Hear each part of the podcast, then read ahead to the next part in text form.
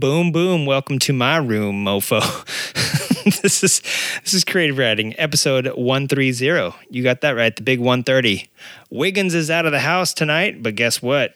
We're going to have some cool people on later. We might even have the results of the Solstice Slam coming up on this episode, but we definitely have some news, some racing, some Motorcycle Podcaster Challenge, and some miscellaneous blab blab by yours truly. Let's get into the show.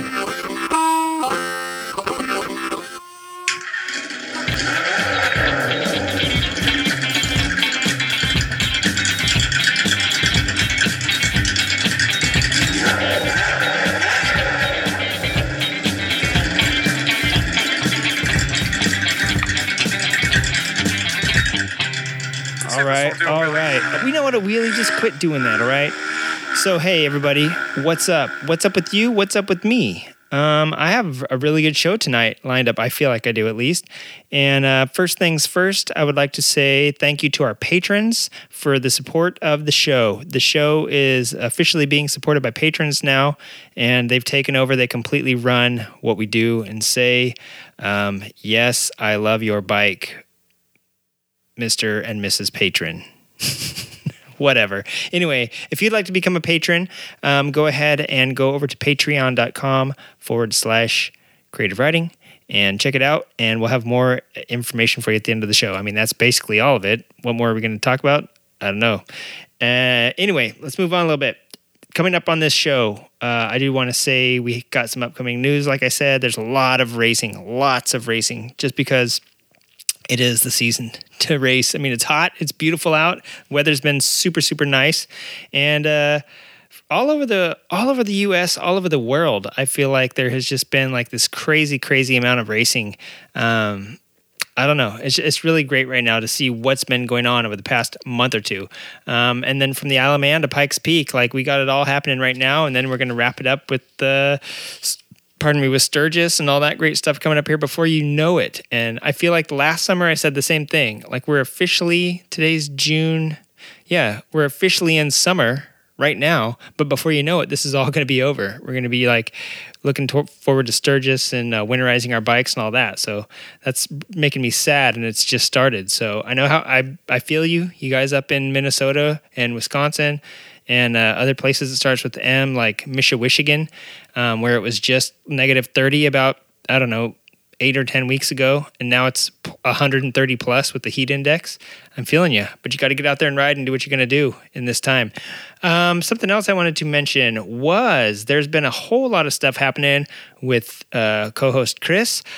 I watched some of the highlights from the Boise, Idaho qualifier for the X Games, and I do want to say that I think he got in. Him and his teammate Josh, the Speed Merchant crew, got into the X Games along with a couple other people like, maybe like Robbie Madison, and I think maybe Travis Pastrana. I don't know. Like, I don't know who all got in, but just want to say congrats to the co-host for getting in there, baby. Making it to X Games. I don't know if it was through a LCQ. I don't know what it was. I think he did another burnout. I think some dudes in orange coats ran over and waved their finger at him because they didn't want him messing up the Coke syrup. But you did it, bud, and we're proud of you. All of us here at Creative Writing are very proud. I do want to say something before we get into this week's show, which is let's just do it. Let's do it right now.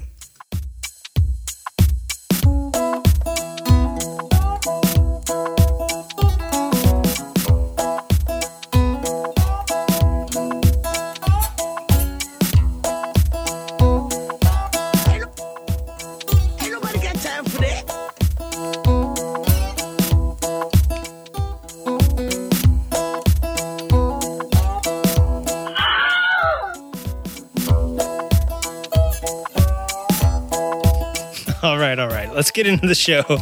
Those sound effects are for people that purely love the Motorcycle Man podcast. First things first, so we're going to do some news. Now that the co-host isn't here, and I've got 20 minutes to myself to blab a little bit about the news, I've got plenty of it to cover. The first thing I do want to say is that I want to say Cyril Hughes passed away a couple weeks ago. And basically, I was talking about his blog and talking about supporting it and things like that. Unbeknownst to me, Cyril had passed away. I think that episode that had come out. And so, I'm to all his family, my heart goes out. I think his son had something on Instagram to say about it the day that it happened. I think he passed away like the last day of May or something. And it's been a couple weeks because things have been going on, and we had everybody in town a couple weeks ago. And the way we record these shows, I think Wiggins has talked about that before, where something is said, and then a couple days later, it might have already happened, and then the show comes out then. So, I did want to just say a big shout out to Cyril Hughes. It was if you go over to Cyril Hughes' blog, a lot of great motorcycle stuff on there, and a lot of people got their news from that. And I just hope his family continues to carry on the Cyril Hughes tradition of writing about motorcycles and keeping the motorcycle community informed about what's going on. In other news, a lot of racing news happening, and I'm sure you've heard it on 1,000 other podcasts, because I heard it even last week, and I didn't really say much about it then, but little did I know it was going to be some crazy news that everybody's picking up on. Every podcast, whether they are a racing podcast, a news podcast, or just a Harley-Davidson cruiser podcast, everybody was talking about a few things this week. One of them is that Jorge Lorenzo, so George Lawrence, is moving over from Ducati. We know that, this is really weird because I quit following MotoGP for the most part, but I do listen to Front End Chatter, which is a great podcast. It's Britain's best biking podcast, actually. And you go over there and listen to the stuff they have to say about Valentino Rossi last year. It's pretty revealing. The guy, he seemed to be losing his mind. He seemed to be like out of it and making all sorts of crazy accusations. And then fast forward to this year. Valentino Rossi didn't like being teammates, maybe it was Lorenzo didn't like being teammates with Rossi. I don't know how the events unfolded, but either way, they were a little bit like oil and water.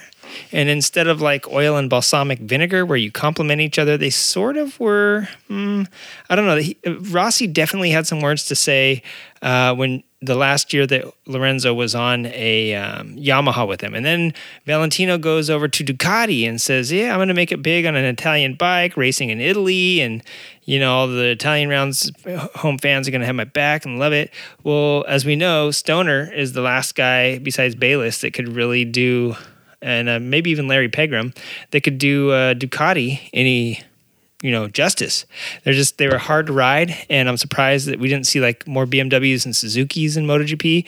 But anyway, so we didn't. We saw Ducati, and he went over there, and he's actually been doing sort of... He couldn't do what Rossi couldn't either. It just turns out that Ducati is just a really hard bike to ride, and I'm not even sure who was riding Ducatis at the time. I don't know if it's Iannone was riding him. I don't even remember who Lorenzo's teammate was, but or Valentino Rossi's teammate for that matter. But yeah, so the Ducatis were just super hard to ride, I guess. And I think Hayden's been on the Ducati his last few years, and just he wasn't doing very well either. So just hard bikes to ride and do well in. But so Jorge Lorenzo didn't do very well either, and kind of dropped out of the limelight with Marquez taking over and winning 94 championships, much to the chagrin of people everywhere.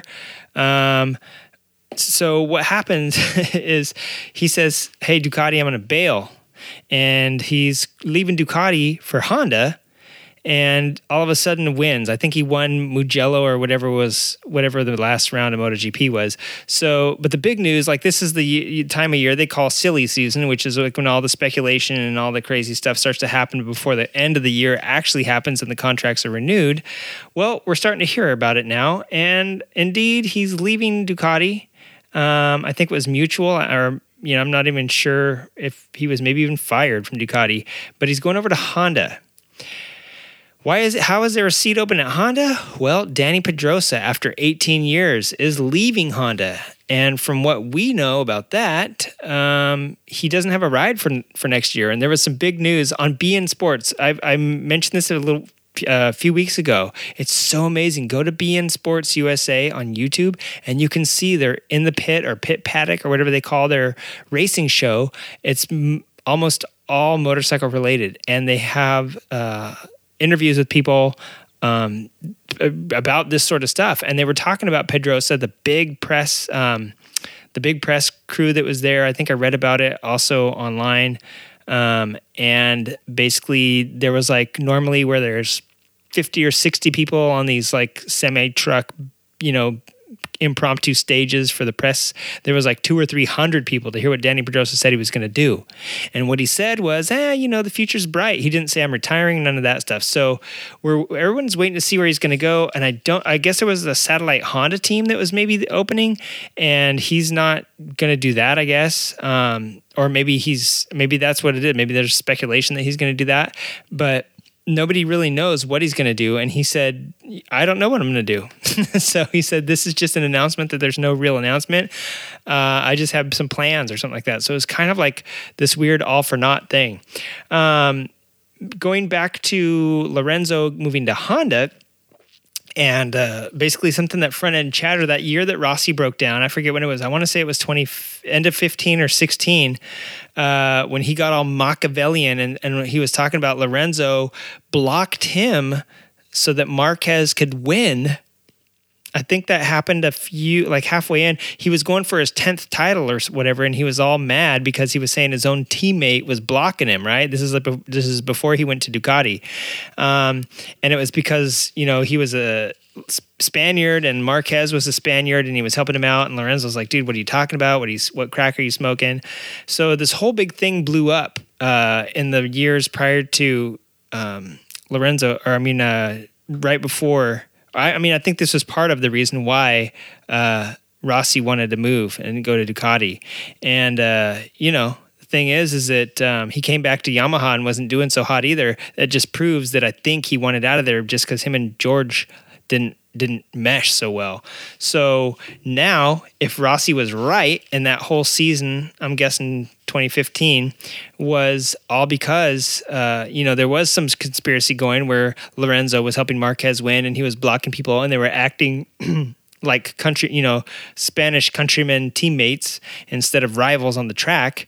Now we'll be able to see, because it's so weird. I just heard another, was it Pit Pass? I think Pit Pass Moto Weekly, you know, the radio show out of Iowa. I think they were talking about Lorenzo and Marquez. You know, Marquez is a champion, and Lorenzo is an attention hound, and I think that's why part of the reason him and Rossi didn't get along well at Yamaha, because they're both attention hounds. What's going to happen when he goes over and he's riding with this kid? I mean, he's driven, right? He's obviously, he's been a champ. He wants to be the champ again. And he's been riding like crazy and jumping seats just to see what bikes he can get on and this and that. So it'll be interesting to see what happens here now that he's going to be on in my opinion, the top two riders in MotoGP are going to be on a team together. So it's going to be like the Pedrosa Hayden years when they were both on Hondas or whatever. So yeah, I'm excited. Was that? I would sound like a total fool. Was that Nicky Hayden's partner? Wasn't it Pedrosa? Anyway, at any rate, yeah, so that's what's happening in the world of MotoGP. I really don't follow it, but there's been so much talk about it recently that I couldn't not say something about it. Elsewhere in the racing news, Pikes Peak, that is happening. They did actually, you know, they do like a 2-week thing. So last week I mentioned that it was going to be coming up, and they did. They started qualifying. They started... think like safety course or safety riding and all the safety classes that the new people have to take. They do, I heard it described as swapping. The cars do the top one day and the bikes do the bottom, and then they'll swap and the bikes do the top and the cars do the bottom. And you don't get to run the whole course, but I think you learn and qualify. You get to learn a section and qualify on that. And so that's happening this week, and kind of started load in and all that great stuff last week. And then here's the crazy thing about Pikes Peak is that the competitors, you fly in there, you set up camp. They have, for the most part, what I've seen is that the pits and everything used to be at the bottom, but now I heard this year that half the qualifying's at the top. So I'm not sure how they have them set up, but you know, they paved it all the way up. There's places for the teams to set up alongside, but the wake up call is like 3 a.m. You have riders meetings, morning chat, safety chat, whatever, and then you get up on the hill and you start qualifying and doing your practice. And if you're a newcomer, you start doing your whatever, your training runs or whatever. So getting up at 3 every morning to go run this thing at altitude. Remember, Pikes Peak is, I forget, it's like 11,000 to 14,000 feet or something like that.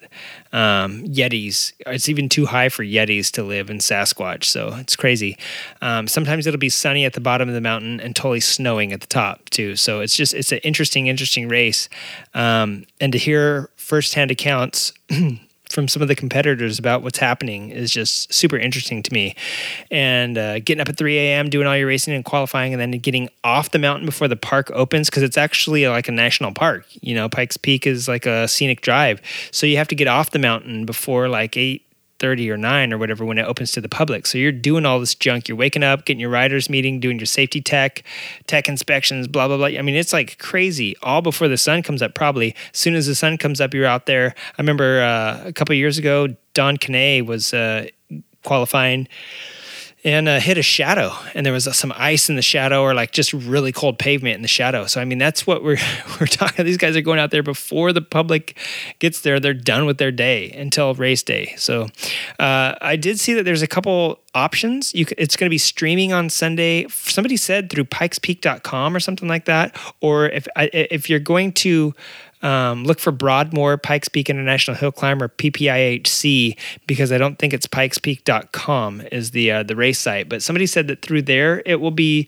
streaming. Maybe they have a Facebook Live page. I don't know. But also there's another service that I just saw on Instagram.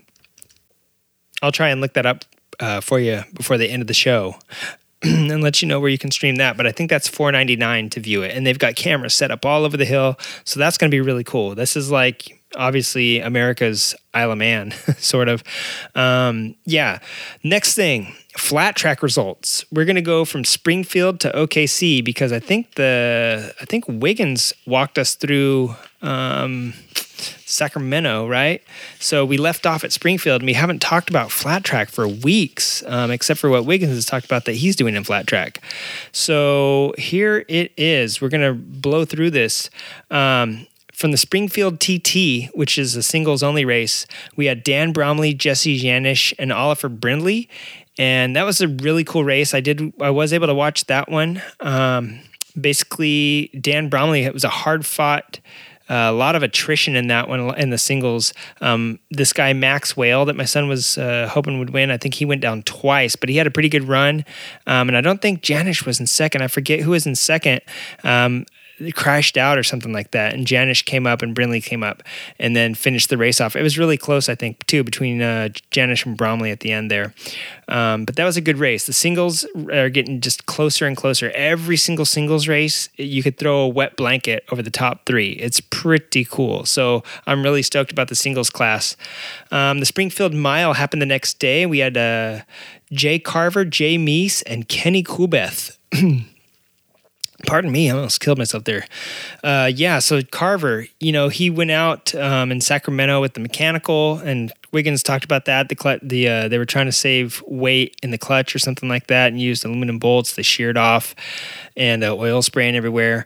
So it was meant to be, because he was going to win Springfield. Well, he certainly did. He took first with a commanding lead at the Springfield Mile. Jay Meese following in second, and I was so happy to see Kenny Coolbeth back up there on the podium in third spot.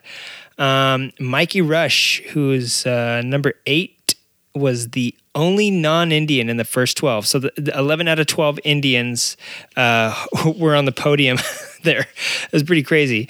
And in Sacramento, let's back up to Sacramento. I counted that too. And the first Indian was in the first 7 spots. There were 7 out of the top 10 were Indians. Excuse me. And so, yeah, Springfield, 11 of the first 12 were Indians. And the first 7 spots were all Indians. Then we had the Red Mile, Kentucky Red Mile. The singles, we had Colby Carlile, Kevin Stollings, and Shayna Texter. I did not watch that. We were at this is when the Misfits were in town, and so I didn't get to see that one, but I'm glad Colby Carlile's getting back on top, Mr. Consistency. I don't think he's first in points. I think Dan Bromley might be first in points now, and I think Ryan Wells might be in second or something like that.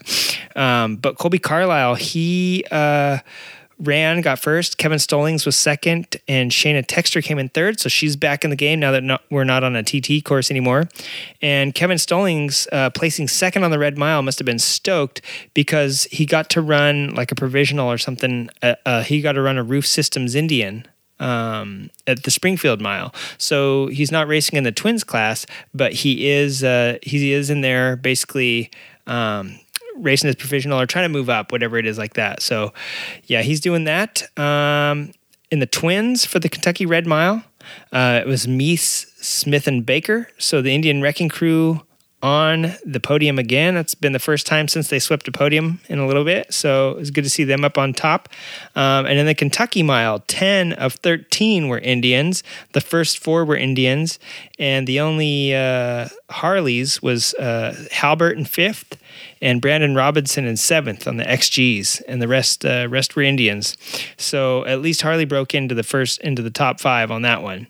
And then the OKC Mile. I did catch the end of that this last weekend. I caught the Twins.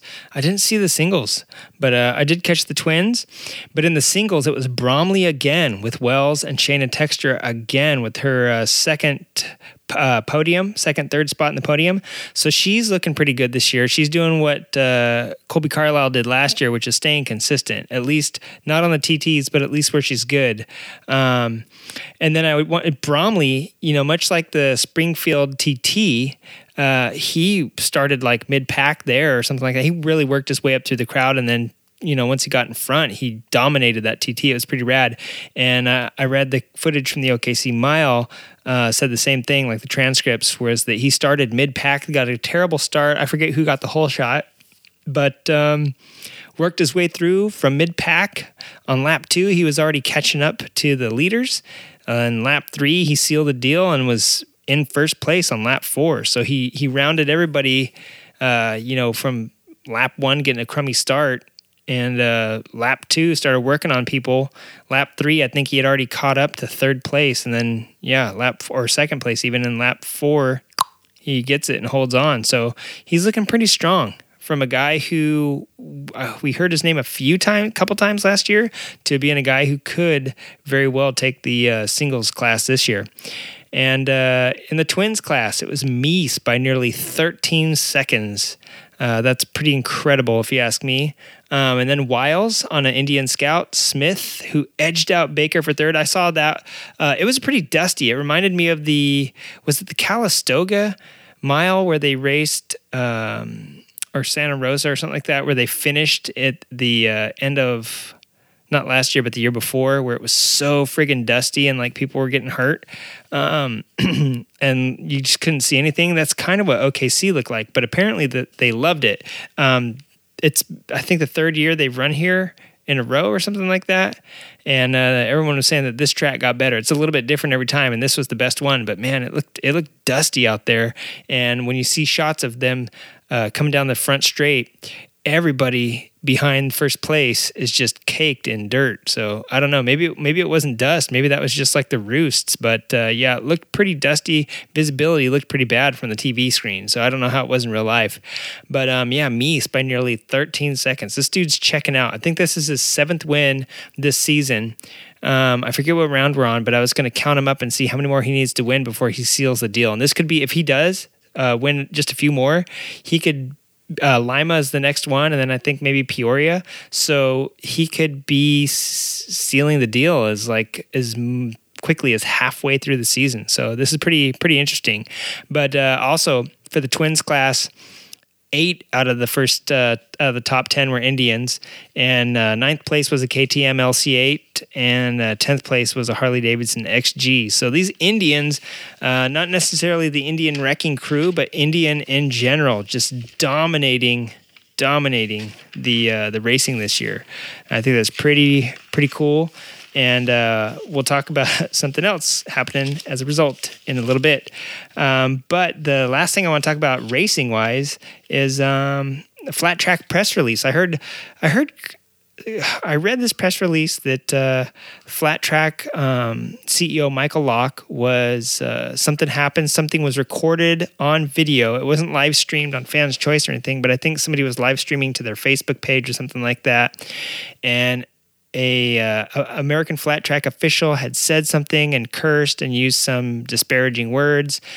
And then it said, and then Chris Carr would like to apologize, you know, and I was like, whoa, so it was Chris Carr that did it, huh? He's like the man, you know what I'm saying? And he's the king of flat track. He's one of the guys that's, you know, he's, I forget, like a 13-time champion or something like that. He's a great flat track legend, and that's why he's taken over part of the organization.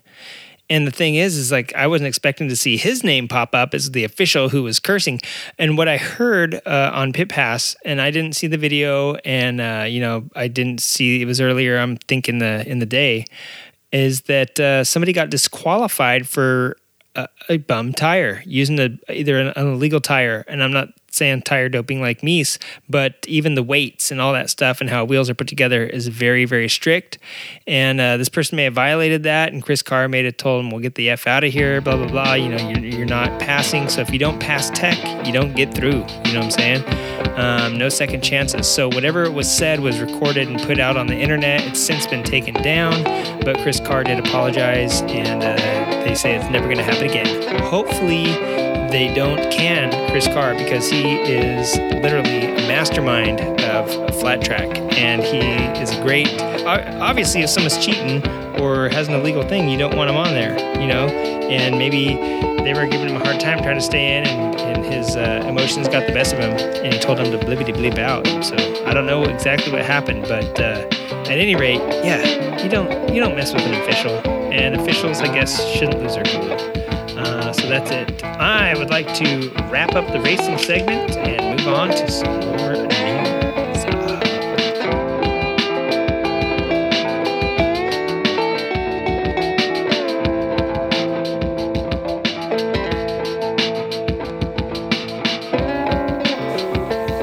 Hey there, this is patron Matt from My Motorbike Obsessions. I'm currently coming at you from Tokyo, and you're listening to the Creative Riding Motorcycle Podcast. Probably because you ran out of all the other podcasts to listen to, and you really dig Motorcycle Haiku. Later.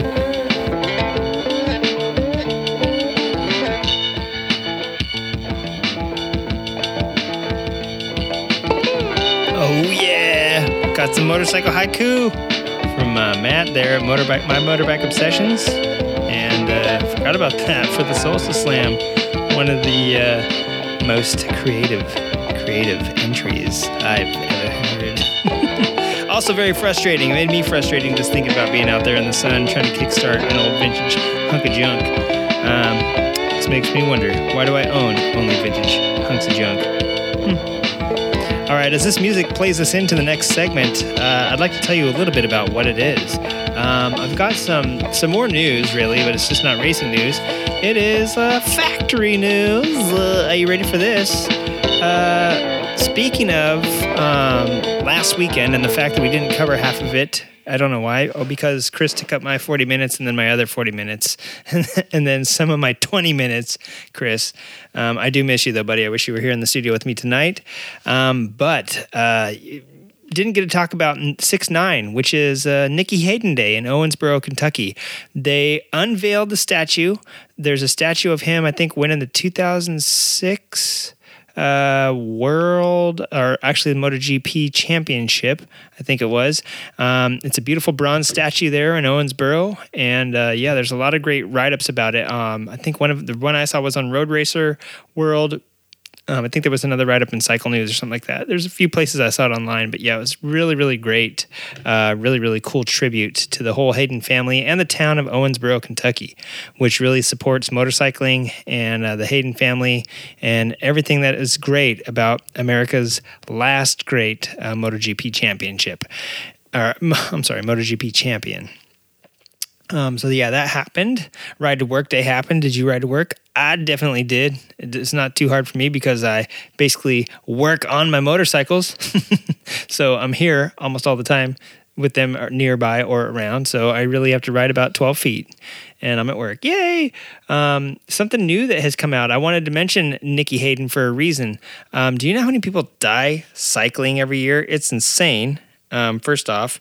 And secondly, it's a problem that I'm sure is huge in places like Holland because they bicycle everywhere over there. But in Europe as well, where there's a lot more bicycle and pedestrian traffic. I don't think there's that much in the U.S. since we're such a stinking car culture. But we have the most cars, you know, per capita, per person. I just made that statistic up. Don't listen to anything I'm saying. The point I want to make is that, unfortunately, one of the greatest American racing legends, Nicky Hayden, was taken from us in a car accident while on his bike. And as a result, I saw some, where was this? Men's Health, I think I saw this, was Buick. The Buick hood on the new Regal Sportback, which is already on Opels in Europe through their, you know, their partnership through the global trade economy. I just made that up too. Basically, the Buicks are going to have a hood that raises up 4 inches. Now, here's what I thought. You know, when you hit a pedestrian, first off, the initial impact of your car into a soft human body kind of sucks. But then they fly along the hood and hit the glass. And if they don't go through the windshield and get smashed, it, you know, safety glass doesn't shatter. And so it's kind of like got plastic in it. And instead, they hit that and then get stuck in it a lot of times, or get launched up over onto the roof of the car, depending on how fast you were going, if they don't get launched down the street altogether. So I thought what Buick is doing here on their cars is that the rear, the hood at the cowl, which is like right where the windshield and the kind of the dash meets. On the old cars, you would have the grills there for the air to come in for the air conditioning and all that stuff. But nowadays, the hood pretty much goes straight to the windshield. But right there, the hood is going to lift up. And it lifts up about 4 inches. And I forget how fast it happens. It happens in like 0.04 of a millisecond or something like that. And it lifts up about 4 inches. And I thought, cool, they're making it a ramp so that you're not sliding along the hood and then hitting that front edge of the glass and breaking it. You're more or less sliding up the hood and then up the glass. And maybe you do a backflip and land on your feet behind the car. What do I know? Like, car technology is so crazy nowadays. But what it is really is that the back of the hood lifts up 4 inches so that when you hit the hood, it wraps around you like a catcher's mitt. Now that's totally, I mean, hoods are pretty easy to dent. You see people on movies all the time dancing on the hoods and dancing around. What they don't show you is that in real life, if someone was to do that, your hood would be basically touching the top of your engine. And good thing cars don't have air cleaners up on the top like they used to back in the 60s, right? Because your air cleaner would just be smashed. But what it does is that since hoods are such a broad sheet metal area and they bend and flex real easy, try dancing on your hood of your car like a music video and you'll find out. But what it does is when it lifts up the back, it's creating like a little net. And so you hit that and it absorbs the impact. You actually do smash the hood in and it absorbs a little bit more impact. And the front of these cars apparently isn't made of cement like old cars used to be, or like Russian cars are made out of. They have super, super sensitive detection areas all around the front. And, of course, they have pedestrian detecting radar and pedestrian sensing, like a collision. You know, they have forward collision alert, but they also have pedestrian sensing radar and pedestrian sensing braking and all that stuff. But if it does happen that all that stuff doesn't work, you know, since the driver should actually be paying attention and you do hit the pedestrian, then, yeah, the front is engineered to be super sensitive and be able to tell the difference between if you were to run into another car so it doesn't set off your airbags, but it does put the hood up for the pedestrian. And they've spent 10 years doing this, so I imagine that they've got it down to where they can tell tree, fire hydrant, pedestrian, you know, and deploy airbags, don't deploy airbags. And so, yeah, what I'm interested in this technology and to see how it's going to work and all that great stuff. But, yeah, so it's on the new Buicks. Another thing I saw coming down the pipes, we were talking a few weeks ago about the rocket jets keeping your bike up, you know, so we're resorting away from technology into like physical, you know, physics to keep your bike up. But yeah, the next few things cover getting connected. And the first one I want to talk about is the Yamaha Power Tuner. You can buy Power Tuners. You can buy Power Tuners from anybody. You can buy them from Harley Davidson. You can buy them from Vans and Hines. You can buy them from a number of Japanese tuner companies, but this isn't a power tuner that you plug in and like reflash your ECU with. This is the Yamaha Power Tuner smartphone app. And last year, available on the 2018 YZ450F, you could get this app, and it's just basically like tuning it with the laptop or anything else and flashing your drive. Only what you can do with this is you would map it. You could map ignition, you could map fuel, you can get readouts of throttle input, braking, how much throttle you were giving, how much braking you were giving, what the engine power was at those, key points, this and that. It's really, really in-depth tuning. Then you could save that and share it with your friend. Well, now it's available on the YZ250F for 2019. And I'm wondering when this stuff's going to be coming down the pipes. I know Wiggs on his Dyna has maybe a Vance and Hines. I don't know who makes the FP3s. I think Vance and Hines does. And when we were going down to Hollywood Electrics, he was at the gas station trying to reprogram it, Bluetooth, change the map on his bike. And so it's not like this stuff doesn't already exist, but now we're seeing it from the factory instead of having to buy a Vance and Hines kit or buy, some aftermarket crazy, Power Commander thing. You're getting this from Yamaha, and not only that, it's not an old ECU flasher, it's an app on your freaking phone. And so you find what setup's good for you, you rip it out of the dirt track, you copy it and send it to your friend, and then they can download it, and you're like, hey dude, check out this map. You're racing at Paula this weekend? Oh, you're racing at Hangtown this weekend? Oh, here, I set this map up for there. You email it, or not email it, but like text it to your friend. They download it. Wham, now they've got your map for that track, and they're running without having to like spend hours tuning or testing and tuning. Or maybe they use yours and they change it and resave it and send it back and go, hey, made some improvements. So I really like where this is coming. I kind of like, we're always harping on the fact that you can't, when the stock is for Squares guys was on, we were talking about if you can't break it or modify it, do you really own it? But here's a chance for you to take some stuff and you customize your ECU, and you don't have to pay a tuner all this crazy money to do it. You get to do it yourself, and you get to customize it for your height, your weight, your riding style, this and that, save it and send it to your friend, and they can mess with it and so on and so forth. In that same vein, Ducati has Ducati Link app now, which is sort of the same thing. It's an app that allows your ECU to transmit ride data to the app over the course of a trip. Let's say you're taking a ride. After the ride, the data can be analyzed, such as the speed, the leaning angle, the power delivery, the braking, blah, blah, blah. You can analyze it by sector since it's tracing your GPS route.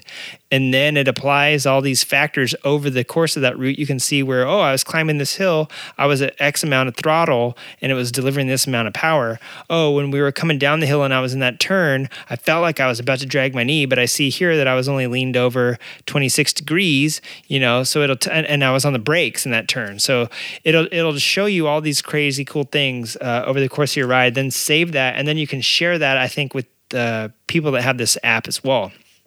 Now, the thing is, using the phone's GPS, Ducati will record the route and then allow you to add photos or comments too. So not only can you record the route and your perimeter, your parameters and the perimeters, but you can also add little photos. Hey, I stopped to take a picture at this lookout right here, or hey, watch out right there. There's a bump in the road. Like when you're on Mulholland, every R. Nicky Mouse video I see, there's coming around that turn where he sits, there's like this mysterious bump, and everybody that crashes almost all hits that bump, and like it's this wobble or something. So, but hey, if you're going up the snake, watch out for that sweeper, that left-hand sweeper when you're going uphill. Or right, yeah, because when you're coming down here, I'm not in that lane. So yeah, the left-hander uphill, there's a bump coming out of that thing that catches people, blah, blah, blah. So people looking at that route can go, oh, he's talking about this curve right here. There's a little comment there. There was a bump here in the road, blah, blah, blah. So the thing is you can share the route info with your friends and do the same thing that you can do with Yamaha. Like here's the route, here's the info, here's all the pictures, blah, blah, blah, blah. Just kind of like with the Yamaha app where you're like, hey, I use this app on this, or this map on this track, and here's it is great. Bam, you send it to your friends. We're becoming a connected world. And since everybody's on their smartphones all the time, looking at birthday cakes, Wiggins, it makes sense that we'd want to share stuff and be social and do all that stuff via our motorcycles. I think it's great because I think it will make people that are like, when you're on your bike, you can't connect or talk to people. They'll be like, oh, because there's always the gadget nerd out there, right? They'll be like, oh, this is great. Now I can go on here and connect with my buddy or whatever and see everything, you know, all the stuff in real time. The thing is that you can share all this ride info and anybody can download the Ducati Link app, but only people with the Multistrada 1260 can connect the bike to the phone for the tuning and data exchange. So yeah, there's always that. And I think you can tune, for some reason, I think you can set ride modes or tune some of the ride modes with that app. So that's pretty cool. Especially if you're a Ducatisti and you're into that sort of thing. Exactly what I was thinking. All right, so one of the last things I wanted to talk about, and this has also been making the rounds on every single one of the shows that I've been listening to. It's crazy. But it's the Honda Monkey and the Honda Super Cub. Everybody has been talking about these things. Everybody's jazzed and excited about them. And I can't say just how crazy I am that people are finally catching on to how cool these things are. The Monkey has obviously been available in like places like Japan and stuff like that for forever and a half. But really, it's it was only a 50 from what I know. And basically, it's been a long time in the making that this thing needs an overhaul, just like the Royal Enfield. And the Monkey 125 that's coming out is going to be actually more than the Grom, even though it's not as sporty looking, and it's basically is a Grom. I think that, I don't know if Wiggins and I talked about this before. I feel like we did. But I just wanted to cover the fact that this thing is a retro. It's going to have chunky, knobby tires. It looks really cool. I mean, it looks. The thing is that it looks. It has a Grom motor, and that's about it. I think it has dual rear shocks. Yeah, I'm pretty sure I mentioned all this before. And it probably shares the tires, and it shares like the ABS. And the ABS, the 2019 Grom has an IMU on it because basically they needed to see people. I don't know if people were washing out or what, but since it has ABS on it, they needed to figure out, keep you from like locking up the brakes and flipping over. So there's only ABS on the front. And the fact that it has an IMU is pretty amazing to me. So yeah, I can't wait for this Grom Retro to come out. And this Super Cub, I wish more Americans were into the Super Cub. It would, I don't know. That bike is so cool. And it has also been around for forever. Part of Honda's stable. And, I just wish more people were into that. So that's my Honda rant. And last but not least, before we get into our next segment, is the Indian. Now I talked in the racing a little bit about how crazy Honda or Indian is doing at the flat tracks. I wish Honda was doing good at the flat tracks. You know what? Hey, come to think of that, Honda used to be like the number one choice for everybody that wasn't racing when the twins raced the singles on the flat on the short tracks. And now that they have to race twins, I thought Honda would still be the number one. But I think like KTM and maybe Husky are. I don't know. It's like I have a feeling I haven't seen many Hondas out there. I gotta look. Like Colby Carlile's riding a Yamaha, right? Too. Like Yamaha, Honda's no longer the dominant brand because the twins riders don't need to ride a Honda as well. So it's like now Honda has to fend for themselves. So yeah. Anyway, still Honda. You meet the nicest people on a Honda. They're bringing all that stuff back, and Honda still is a really cool. I don't know what got me on the tangent about that, but Indian, that's what it was. Indian. So they've been dominating the flat tracks like crazy. Now Travis Pastrana is going to ruin Harley-Davidson's history by jumping an Indian, recreating Evel Knievel's jumps. The thing is, will he be ruining Harley-Davidson's history? I don't think so. And he won't be ruining Evel Knievel's history either. The fact is that he will be succeeding on these jumps with a big, large, heavy bike. And so he will succeed where Evel Knievel failed, and Indian will succeed where Harley-Davidson failed. So in a way... he's doing neither. He's neither smiting Evil or Harley. He's just going to prove that he and Indian are better. So I'm sorry for all you Evel Knievel fans, but listen, Pastrana is like the Evel Knievel. Evel Knievel never jumped school buses, all right? Like, I got to say, Pastrana has taken Evel's inspiration and taking it to level 12. So I admire Pastrana for doing the stuff he's going to be doing. But at the Wheels and Waves in France, I think that's in France. Maybe it's in Spain. I don't know where it is. I think it's in France. But that's like the hipster revolution that right when I started the podcast, I was like, oh, Wheels and Waves look so cool. Like Rolling Sands and Shinny Camaro, and everyone goes down there and they race like there's crazy cafe, like custom bikes and Deus Ex Machina, like blah, blah, blah. Well, now I'm just like, oh, it's like a hipster meetup to discuss the future of motorcycle trends. Well, that happened, and guess what was revealed there? It was revealed that, drum roll, please. I know I have a drum roll. Actually, hang on, I'll get it for you.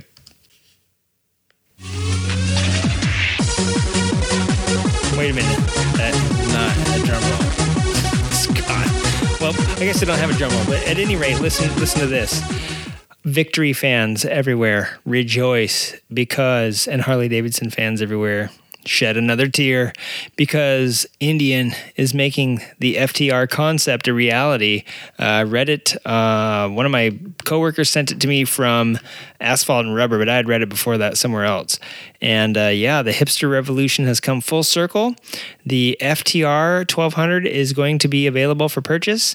Everybody that was bummed because Polaris canned Victory and saved Indian, now we're going to be seeing some of the cool sport. Like Victory was like the sport cruiser side. I really liked and admired a lot of Victories, and I'm stoked to see that they're making the Indian FTR 1200, because even though there won't be a Victory badge on it, face it, it's like a sporty Victory that probably could have been, and it leads me to believe that they're not just going to go with old, ugly, gigantic Art Deco cruisers like the Dark Horse and the Springfield Rifle and the,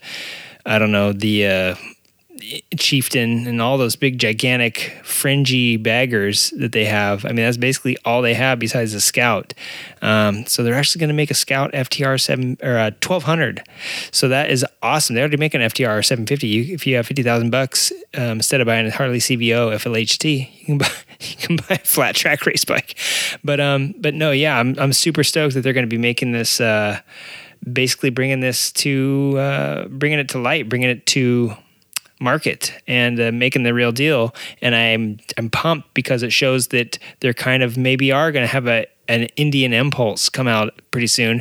As soon as Harley drops a live wire next year, they will bring out their electric bikes. And now that the Harley has a street, they're going to have a cool sports shirt to line up with that. You know what I'm saying? So I don't know. I think it's pretty cool that they're finally going to have something besides the Scout and the Scout 60. They're going to have a sporty bike, and it just means hopefully the Indian is going to start going down the trail that Victory never could.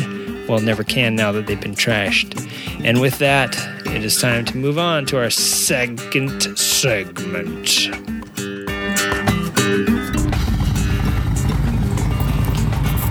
Hey there, listeners. This is Patreon subscriber Narissa coming to you from inside my helmet in the land of beer and cheese, Milwaukee, Wisconsin. You're listening to the Creative Riding Podcast because you're obviously ridiculously good looking.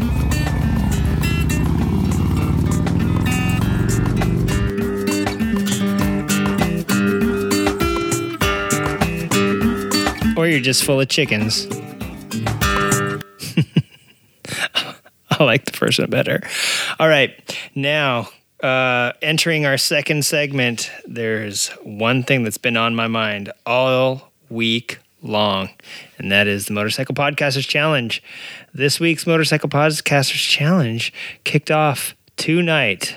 That's right, Wiggs. I'm not recording this on Tuesday, buddy. I'm recording this on Wednesday, and the numbers and letters are out. I think they use numbers and letters, and basically, they are here to dazzle and stun you with some of the following numbers and letters. Well, instead of just having me blab on about it, I figured I'd get a couple yahoos that we all know and love on the old horn here. And despite the audio quality, I wanted to talk to my teammates in person and get them on the line, chat a little bit about MPC 2018. So with no further ado, I need to think of something else besides that to say, by the way, too. But here they go, me and the Brujas. The Brohams. All right, everybody. The moment you've been waiting for. Tonight on the phone, Wiggins is out of the studio, as I said earlier, but I do have two gentlemen here that we are going to break boundaries this year. I have my teammates for the 2018 Motorcycle Podcasters Challenge on the line with me. I have Paul Breiviffer and Chris Singsheim on the line all the way from Waukesha, Wisconsin. What are you guys up to tonight? Race track time. Yeah, Chris is actually at the track, and Paul is living life as an editor at large. Yeah, I'm at home, but I'm planning out my route for the podcast challenge. No. That's a pretty. I hope you have a pretty broad definition of gentleman, though. Right. Well, we have one gentleman for sure, which is me, a hooligan, which is Chris, and Paul. What are you classifying yourself as? Oh, partially unemployed. I don't know. How do you do that, man? Perpetually on vacation. Yeah. Work hiatus. So yeah, I'm going to look up the letters for the challenge tonight, but I did want to ask, do you guys have any strategies so far? I mean, basically my strategy is just try to not cross over if Paul and I can knock out some stuff here, not to, basically overlap any territory that he can cover. I think we need to, we'll need to strategize a bit to make sure we're hitting the best towns in our respective areas. Yeah. I know. I'm counting on Chris for all those weird named ones. You know what I'm saying? Yeah, we got the area of all Indian names, so if I plan it right, I can get some big ones. Yeah, I know. I really had to look for some last year. I thought it would be easy, and then they turned out, and there's a lot of Los and Sans here, but S and A and N weren't really worth much, and neither was LOS. Yeah. So I got this. I think this first week for me is going to be kind of tricky because they're calling for rain starting tomorrow through Saturday is supposed to be nice. Or Sunday. So I'm going to have to do like as many as I can in like one day or day and a half. Yeah. The exact opposite's true for me. They're calling for it to be in the like 90s here in a couple days, and I think Paul, where you are, it's probably going to be 90 or 100. Yeah, we might be looking at some night trips. Yeah, for sure. I know. And I was thinking it'd be fun if we wanted to if you want to, we hook up and do like a chips ride, side by side. Hair blowing in the breeze. only if the song is playing. Right. And so they posted up the letters. I was going to watch the live stream before I came on here. I didn't have time. But the letters are A, J as in Japan, G, H, I, and R. So I hope that is... I've already got a... I can already think of a couple, but there's already a few that like J. I don't know where. I hope you have a J by you, Chris, because I can't. Oh yeah, yeah. I guess Hakumba we have. I mean, yeah, we got a couple big J's. Yeah, I'm trying to think of because it's not real hard for me to get these letters without going real far. So I got to start thinking of towns outside of where I normally go to get some miles. Yeah, for sure. And then, Jay, we have Hakumba that I can think of. That's a little bit of a ride for me and Paul, but I can't think of anything else that starts with a J, but, I think we can get the other ones unlocked.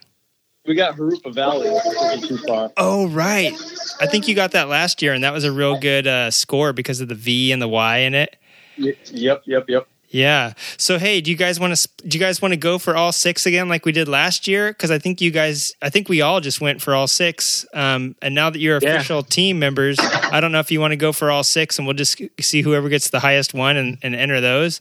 But I think it'd be easiest. Yeah. Yeah. Or we could split them up two. Each take two letters.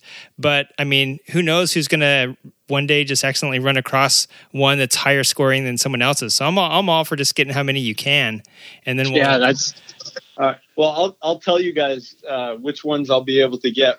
I'll send out a message to both you before I head out and so that because it might come down to a toss up if you can go to one or the other. And I'd love to get all six myself, but I don't think that's possible. There's some towns that I don't even know, like the G. I have no idea what. Yeah. What well, I think like too. Like for me, like I got to constantly deal with the weather, so there might be a day where I'm planning on getting this letter and this letter. And it's, the last day of the challenge, or the last day of the challenge for that week, and I'll get rained out. I might lose 3 letters that I couldn't get out. Yeah. Okay.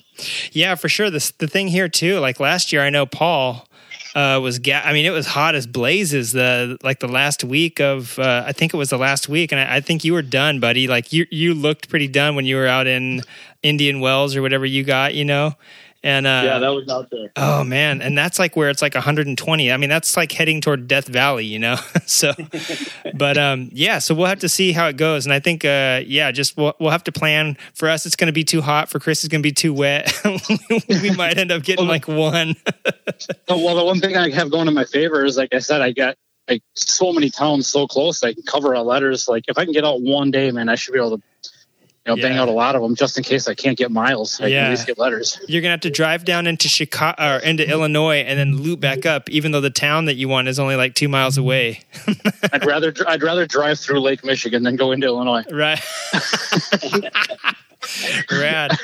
And I wanted to cover some of the bikes that we're going to be riding, because I know this year I kind of have an ace up my sleeve thanks to Paul. But Chris, let's start. It's going to help a ton. Yeah, you're furthest away from here. What are you going to be riding this year? I'll be on my 2008 KTM Super Duke. Nice. I wasn't sure if you had the DRZs kitted out with the, if you're planning on going like the back way to some towns through the woods. I honestly thought about trying to sneak one town in from trails with one of the dirt bikes. That'd be rad. That'd be awesome.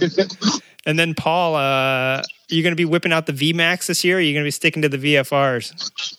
The VMAX is still collecting dust in the corner of the garage. So nice. It's going to be all Interceptor this year. Nice. Yeah, Team Interceptor. And dude, too bad I couldn't borrow one. Yeah, I know. Hey, how's it going? That's Michelle just got back from a pass. She just said hi. Oh, I thought that was a little kid. She sounds so excited. She's as happy as a little kid. Yeah, I could tell. No, I could hear them ripping down in the background. That's pretty rad. So yeah, this year, Paul let me borrow his VFR too. I've probably put a total of maybe 10 miles on it. I mean, to be honest, I haven't ridden it that much. Like you think I'd be, just stacking on the miles, but I kind of wanted to save it for the challenge actually, and not go too crazy. So now that we have the letters though, yeah, let's. I'm ready to rip, and I'd move it up. Yeah. So I parked mine last week just to save up some energy. Yeah. Nice. Yeah. So I'm super, super pumped, and I'm super excited. I think we're going to do pretty good. I know there's another team out here, Girl on the Moto team. Oh, the 600 member team. Yeah. I think they have quite a few people on that team. And, they can only use one letter per week, I think, right? I mean, that was the rules last year, and I think that they carry over. So I ain't scared. We'll put them back in. Yeah. Here's how I think is that we're going to have, between the three of us, as many miles as their whole team plus team riders have. That should be the goal. Yeah. Yeah. I mean, look at Roger last year and Dave, like they don't know how people ride. I don't think, getting your first year, getting into this thing, you're like, wow, people apparently don't work, and all they do is ride motorcycles across the country. Seriously. So he was really racking them up. Yeah. The guys on our team up north too, from where I am, they're some mile pounders for sure. Yeah, I know. I noticed that we got Nicky, and then Willie. I don't even know who Willie is. Is that one of your friends? Willie? Yeah, I think we got somebody named Willie riding for us. Oh, I didn't see that. I don't know. Yeah, I think I saw that they were from up north some way. So maybe it's somebody's friend. That's maybe it's one of Nicky's friends or something. I don't know. Or maybe just my fan base in Wisconsin is finally paying off. I thought all your fans were only in Wisconsin. Pretty much. I wish I could lie, but pretty much. So, any insights from last year that you guys have going into this year that you think might help out, or any tips for the new team that think they might? Tips for the new team. Don't ride. Yeah, don't put gas in. Don't ride. Stay home. If it's above 80, don't bother trying. Don't bother going out. And if it's below 75, don't bother going out. Exactly. So, yeah, I'm excited. And I am actually excited. Last year, I was really kind of stoked that the Cleveland Moto signed up. And I was like, oh, those guys are crazy. But, you know, then I realized, yeah, Cleveland Moto kind of is their own deal. And I was surprised they signed up. Again, I think they signed up. So we'll see if they really do anything this year. I think they just completely forgot about it last year, which was great, great for me since, you know, I was single rider last year. But this year, even with the competition, I'm really glad to have you guys around and on the team, because I know basically, I feel like we got it in the bag. I shouldn't even say that, and I shouldn't even jinx us, but I just feel like things are going to go our way this year for Team Creative Riding. I'm on the same page as you. I think we're coming in as like, I don't know. Yeah, I listened to the, yes, for sure. Yeah. I just listened to the last Loud Pipes episode, and it sounds like we got them a little bit nervous. Yeah. I hope so. Yeah. Somebody said 42 bikes so far. I believe it. Yeah. Last count I saw was 36. So 42 wouldn't be out of the unrealistic. Whoa. That is nuts. And this is only the third year of it. So yeah, 40 of those bikes is a Girl on a Moto. Yeah, right. They quickly made up their. I did see some Instagram posts for them that they were basically, I don't know, they were bribing and offering all sorts of stuff just to join their team. So yeah, it does look like there's 11 Harley Davidsons. I'm guessing that except for the one that's probably on the one or two that might be on the Motorcycle Man podcast, the rest of those are Girl on a Moto. And then I don't know the other ones. Yeah, I'm excited to see Yamaha. 5 Yamahas, huh? Yeah, I'm interested to see who comes out of the woodworks this year. I'm really stoked that this is the third year and it's already this big, you know? Right. I feel like it's kind of like the WIR top 10 list.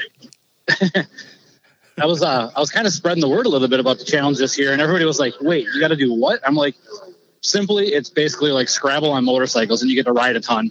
Yeah. And a bunch of people were interested, and I mean, like the guys up north, man, I got them lured in, but two other ones were I think a little unsure of doing it or committing to it and not being able to do good. Right. Yeah, you know, and that's the thing is it's really not. I mean, it's a challenge, but it's not like you lose anything even if you don't participate. There was some people. I was on vacation for a week of it last year. Yeah, and I still almost came in second. Yeah, and I mean, there was people that signed up and didn't even ride until like the last couple days. I mean, it's not like there's huge things at stake, even your pride. I mean, if you're like me and you have no shame, then it should be a pretty easy decision. Just ride for fun. Yeah, that's exactly it. It's just fun, but I think a lot of people are just afraid to make that first step. It's like going to the gym. The hardest part's going. You're there. For sure. And this year I'm a little bit scared because Team Loud Pipes seems so determined to get the trophy back or to keep it. I forget who got it last year. Was it Team Loud Pipes that got it? Yeah, I think it was them. And I think that they're so determined to keep it. And the thing is that I think the competition is going to be pretty stiff this year just because the Moto Nobodies podcast, which is their friends, you know, and John, who rides a Spider, you know, 25,000 miles a month, he's got a bunch of friends on a team now. So I'm like, whoa, these guys, you know, especially if they're older and they don't work, like that really puts a damper on things for me. Yeah. But if it comes down to it, though, the points, all we have to do is get good city names. And then if we tie, then the points, then the miles go into you know, so it's not like the miles don't count, but at the same time, hopefully we can get some pretty good names. Yeah. I think that was my mistake last year is I got so excited to get the letter that I kind of wasn't paying real close attention to the overall value of the word. Yeah. When there was other town or city names I could have got that would have been a higher point value. I think that's where I lost it. Yeah. And I think I said, you know, like, you know, Paul and I, there's cities around here that have like 3 names in them because they're Spanish, but at the same time they're all pretty much generic consonants and light vowels. Yeah. So it's like, oh, dang. That 12 or 13 letter town only added up to like 13 points. Yeah, right. So kind of sucked. But yeah, this year I'm also really excited because I could travel a little faster. You know what I'm saying? Sure. So last year, I mean, not that Spamla needs to do 100 miles an hour because, I mean, the speed limit is the speed limit and she does that. But I just feel like it won't be so taxing out there in the wind. Yeah. Yeah. And out there when I'm trying to slam down mile after mile after mile this year. So yeah, well, 50 miles at max effort is a lot harder than 50 miles just cruising. Right. Right. Max effort, like blowing apart and parts coming off. Her nickname is Strung Out. Right. So yeah, I am pretty excited about that. And then I did order my Motorcycle Podcasters Challenge shirt. And what I got, I'm glad they delivered me a women's size small. I could basically, yeah. Now I see how they think of me. It's tapered for your hips. It is. I told my wife, I said, honey, I think this is a women's shirt. And she was laughing. She's like, wow, your hips look good in it. The V-neck? Yeah, that's the only thing it's missing is the V-neck. But basically, if I gave it to Wiggins, he could wear it as a head buff like Survivor, you know? So I was like, I guess I need to order another one. That's a pricey endeavor at $30. I was like, yeah, I'm stoked. And then I got it, and I was like, oh, man, this is like a... My little kid could wear this as a mini skirt. So I don't know what happened. Maybe she should. Yeah, I guess. So my wife said she'll wear it because I'm not kidding that it's like cut for her body perfectly. I was like, man, is this what they think of me over there? Is this a cruel joke? But yeah, so I did get that. I was like super stoked to support that. So if we win this year, maybe I will make some cool hats. I know we'll get our fair share of prizes and this and that, but maybe I'll just make some cool hats just for Team Creative Riding. So, sure, that'd be cool. Yeah, that'd be rad. Oh, that's cool. Yeah. So hey, what do you guys? I can't tell right now who won the Solstice Slam, but I do have the results. But it would be a conflict of interest if I said it while you guys were on the air. But so I'm going to announce that a little bit later, and nice. I might do a separate podcast to announce that, just because. Wiggins isn't here, and I was going to do a knife throwing competition with him to pick some of the prizes. So I'm gonna have to do that on my own. I have to figure out how to do a little camera setup, so since I don't have anybody holding the camera for me. So I got to work all that out before I do that. You got a couple little kids, can't you? Yeah, you know what? Here, you go stand over there while Daddy throws knives in your direction. Not like they haven't done it before. Come on. When Mom's not around, we do all sorts of crazy stuff. So would you say you're kind of a circus family? Yeah, sort of. Yeah. Yeah, I'm excited. I'm super pumped, and I just can't wait. And I'm glad you guys were both available tonight to yap a little bit about it. And yeah. Team Creative Riding, baby. We almost filled up 20 minutes. Can you believe it? We actually made our goal. Easy peasy. Cake. And Paul, I might actually be on vacation. So if I am, I forget what days the vacation is. I think it might be the last week of it. So I will. I'll let you guys know once I look at my calendar and let you know if you have any gaps to fill in.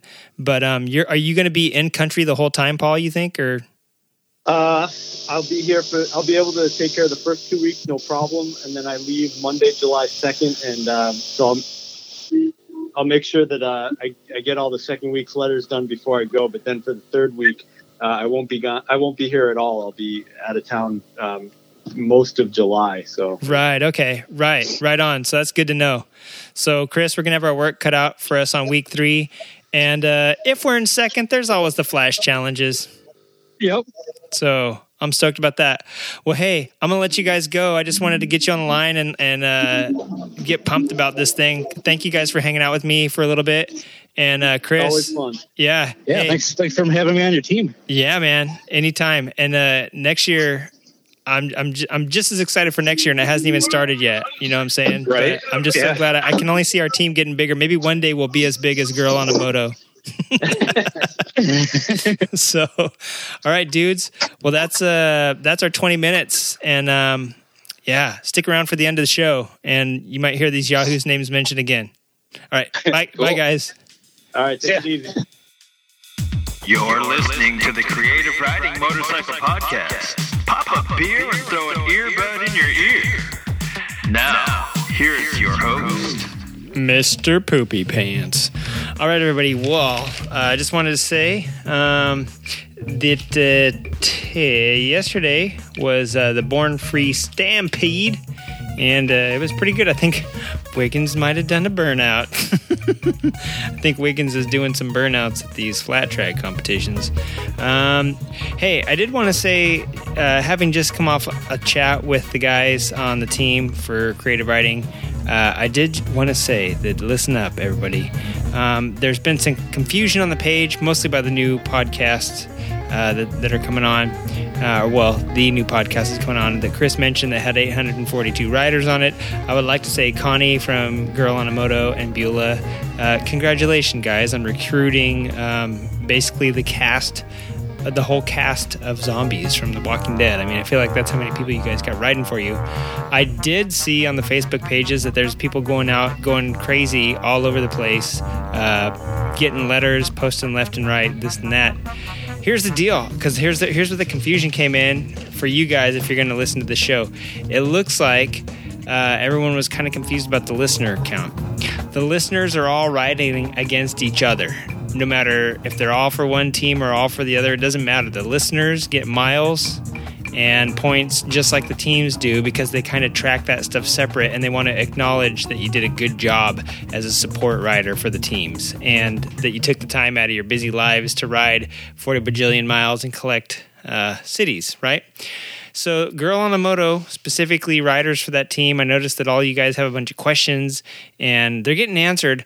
But the short of it is, just go out and ride and get the letters for the cities, man. Just if a city starts with a letter, if they pull a letter A out of the snork, go get a city with the letter A. It doesn't matter if it's like Appletown, or if it's Azusa or anything like that. Just go get it, and it doesn't matter how many points it's worth. It doesn't really matter how many miles away it is from you, as long as it's a mile or two. Just get out there and ride. That's what the whole show is about, because the Girl on a Moto podcast team can only use one of your guys' letters. I know they have 50,000 riders riding for them, but they can only use one town name, and they usually take the one that's worth the most point value. So you guys are making a hell of a lot of work for the admins, which is good, keeping them on their toes, and is good for Girl on a Moto. Also, a podcast team has to be at least one on-air personality. And I think they made this rule for me last year, because I'm the only rider for my team again, is that you can get, If you're a listener this year for Girl on a Moto, you will be able to be their third member next year, whoever they pick out of the 40,000 riders that they got riding for them. They can pick one of you guys, because a podcast team can only be three people. This year, I have myself again, just like last year, and I have Paul and Chris, who rode for me last year and are riding on my actual podcast team this year, because they were listener supporters last year. So all you 40 people riding for Girl on a Moto, one of you can get added to Connie and Beulah's team next year, and the rest of you can keep riding as support riders. It's that easy. So yeah, just go out and ride and get letters, and it doesn't matter. Just have fun. The mileages are due on Wednesdays before the show goes out and the new letters are announced. So why don't you go ahead and just submit that stuff Tuesday? You know what I'm saying? Like, that's what I'm going to try and do, is submit everything Tuesday or like first thing Wednesday morning, and submit all your miles and take your new odometer shot so they know how many miles you rode. And yeah. That's awesome. So Chris just texted me. He did a burnout, man, at the Stampede. So we seen him. All right. Now, enough about the MPC. I'd like to move on with the last bit of the show here. And it's the miscellaneous section, which is kind of every year after the Solstice Slam, after the springtime. We're now officially into, I kind of extended this Solstice Slam as close to the actual summer as I could. And so we're already in June. We're well past spring. And I usually do like a little bit of spring cleaning after Solstice Slam, because I'm getting so many emails from press releases, upcoming shows, motorcycle rides, you know, all sorts of great stuff that's happening, new products, everything that's coming out at this time of year for the summertime, and a whole lot of summer events that I usually try to clean out a little bit, and I get all the old ideas that I had sitting around here that never really made it to the air and all this and that, and especially since we've been cutting a lot of, we cut quite a lot of stuff out, and we cut a lot of topics out. You know, we like to blab here if we're not like strictly focused. So there's a couple things that I have here on the docket that we never got to, but they came up. It was a couple months ago. I wanted to talk about before we got into summer season. I wanted to talk about a little bit about health and fitness, because that used to be something I used to be really into. And I noticed that a lot more people are taking their health and fitness seriously that are motorcycle riders.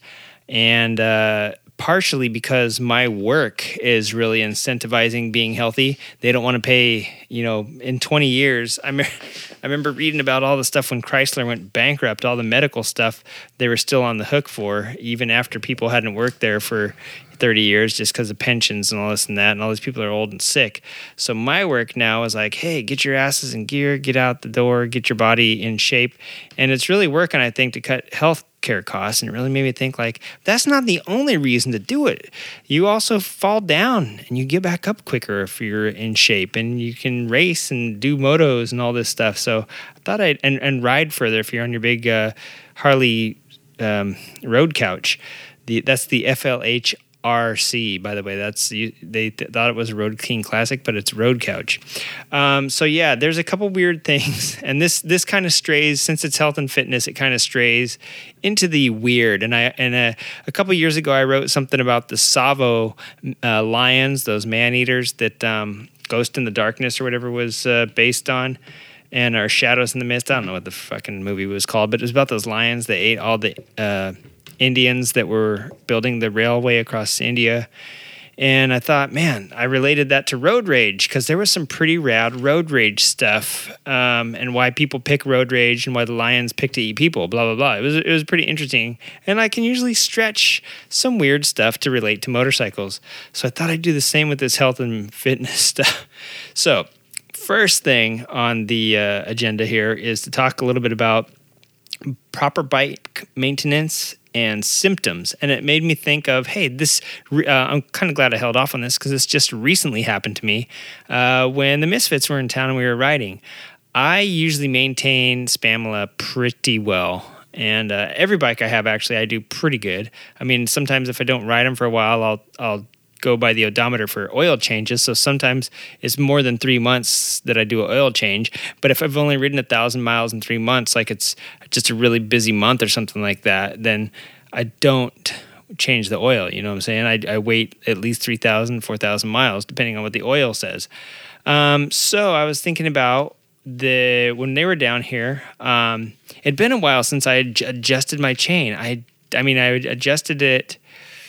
Oh, I don't know when I adjusted it, but I guess it was just a couple months ago, or no, I guess maybe a few months ago, but not more than 6 months ago. Like my maintenance says to do it like every 6 months or something like that. In my owner's manual, you know, the old 1980 standard owner's manual there, adjust every 6 months or something like that. So I usually do it even more than that, though. I just check it and make sure it's not loose, and you know, oil it and lube it, all that crap you have to do with the chain, cleaning it and this and that. But when I was riding with the motorcycles, with Liza and Jim, basically, I heard this little pinging, and we had just talked about octane, and I just changed my spark plug too, because my bike wasn't starting very well. I changed the spark plug, and guess what? It starts every time now, like no prob. Barely have to have the choke pulled out for like 10 seconds and it starts right up. So bad spark plug, bad junkie for not taking care of that baby. I just try to clean it and reuse it too, because, you know, that's what you used to do. You used to get a spark plug brush and clean it, but it was old. It needed to be, you know, I tried to sharpen the tips. I tried everything. I tried to rejuvenate these things, and it was just old, and I shouldn't have been trying to run on like a couple year old spark plug anymore. So I changed it, and I usually try to change those once a year too, but she'd been running so good, you know. Anyway, make a long story short, I heard this pinging. I thought it was pinging or this little backfiring, and I didn't know what it was. And I thought it was like backfiring through the carb or something, which is really weird because I just changed the spark plug and kind of gave it a, like a little bit of a tune-up before they got in town. Made sure everything was running cherry because I knew we'd probably be packing on a couple of trips, you know, over the course of the weekend. And this goes into the same sort of thing when I was a kid. Actually, when I was a kid into like my adulthood, I had canker sores really bad. And this is this kind of goes into the motorcycle realm because when I was I used to eat a lot of ketchup as a kid on my hot dogs and a lot of pasta sauce on my spaghetti. And I was like, man. And then as I got older, I tried to stay away from spicy food, but it seemed like every time I ate it, I was get canker sores. And if I had trauma, like got punched in the mouth or kicked, which didn't happen too often, but when it did, I'd get a canker sore. Or if I bit it, I would obviously get a canker sore. But the thing was, is that it was weird. Like all these things, you know, these symptoms is basically what I was having with Spamula. And the canker sore correlation is that I wasn't looking at the other factor because I can eat ketchup and I can eat tomatoes and I can eat all sort of stuff with this ascorbic acid and everything in it, and citric acid or whatever, and it doesn't do a damn thing. What I wasn't seeing is that I'm putting the ketchup on the hot dogs, and I'm putting the pasta sauce on the pasta and the pizza sauce on the pizzas and this and that. And what I found out over just about 5 years ago when I got into intermittent fasting and stuff like that and working out really hard was that basically it was bread. And it wasn't just bread. It was like, you know, because I can eat tortillas and stuff if I'm not too crazy, and drinking beer. I guess I wasn't drinking a lot of beer. Actually, I kind of quit. You know, I was counting calories and all this stuff. I was trying to get super healthy, and I was for a little while there. I was like super, super ripped, and now I'm just like maintaining pretty healthy BMI, I guess. But I'm not ripped like I was or built like I was when I was counting calories and like making every single calorie count. And what I did when I was doing that was that I had like basically cut out breads and like simple carbs, and I'd gone for like super complex carbs, like certain rices and you know, potatoes or sweet potatoes and stuff like that, and lots of vegetables. I just got my carbs from sources like that and gave up the breads. And as soon as that happened, I quit getting canker sores. It's so funny. And so Spamula, when she was running and popping and stuff like that, or making this, it wasn't the popping, it was this little pinging noise. And I was like, that is so weird. It sounded a little bit like a backfire, and it only happened when I rolled off the throttle, and I don't have like a reed valve or anything. So I thought it was like backfiring or something, or like little detonations in the pipe right after the, you know, right in the header or something like that. I wasn't sure because it's not super loud either. It wasn't like a huge backfire. What it turns out it was the friggin' chain. And I did notice, I should have thought about this. I did notice that the lash, when I was letting out the clutch abruptly and taking off from stoplights kind of quick and kind of going at slower speeds and getting on the throttle, there wasn't a nice smooth transition. There was kind of like a whippy, lashy transition. And but it only happened, I only noticed it at low speeds, or if I didn't feather the clutch, like, you know, if I was taking off fast from a stoplight rather than just like kind of slowly taking off behind a car or something like that, or behind another rider. And that's what it was when I was rolling off the throttle on the freeway and we were like slowing down suddenly. The chain was slapping the swing arm, ping, ping, ping, ping, and it sounded like pinging from the motor. So I was doing the same thing that I did as a kid and looking at the symptoms and going, man, I'm getting canker sores when I eat these foods, and I didn't narrow it down to what food it was until much later in my life, where like your motorcycle, if you hear pinging or you're actually getting popping, like, see, I thought I was hearing pinging, but it wasn't pinging. It was just sounded like pinging, and it was my stupid chain hitting my swing arm. So you can address the symptom, but it doesn't mean that you're going to find the cause. And if your bike is running crummy, or you have a problem, the simplest thing to do is to KISS, keep it simple, stupid. And if it's like the Occam's razor, which is Occam's razor is basically the moral of that story is the simplest solution is often the answer, right? So if you've got something going on, don't go, you know, my bike's not starting, I got to tear the wiring harness apart. No, first check to make sure your battery is, your key, first make sure your switch is on and your fuel is on, right? That's the first things you should check. I was embarrassed one time when my bike wouldn't start and I realized that I didn't have the friggin' switch on. You know, like there's a key and then there's a switch. And so your key can be on, but it's not starting and it's the switch is off or what, you know. So check the really stupid stuff first and then work your way into more complex problems. It's turning over, but it's not starting. Well, check your fuel, check your spark. Spamla, I could have thrown a battery jumper on it every single day and gone, oh man, my battery is dying. And it's because the battery was throwing extra energy in there for the spark to make up for what the spark plug didn't have going for it.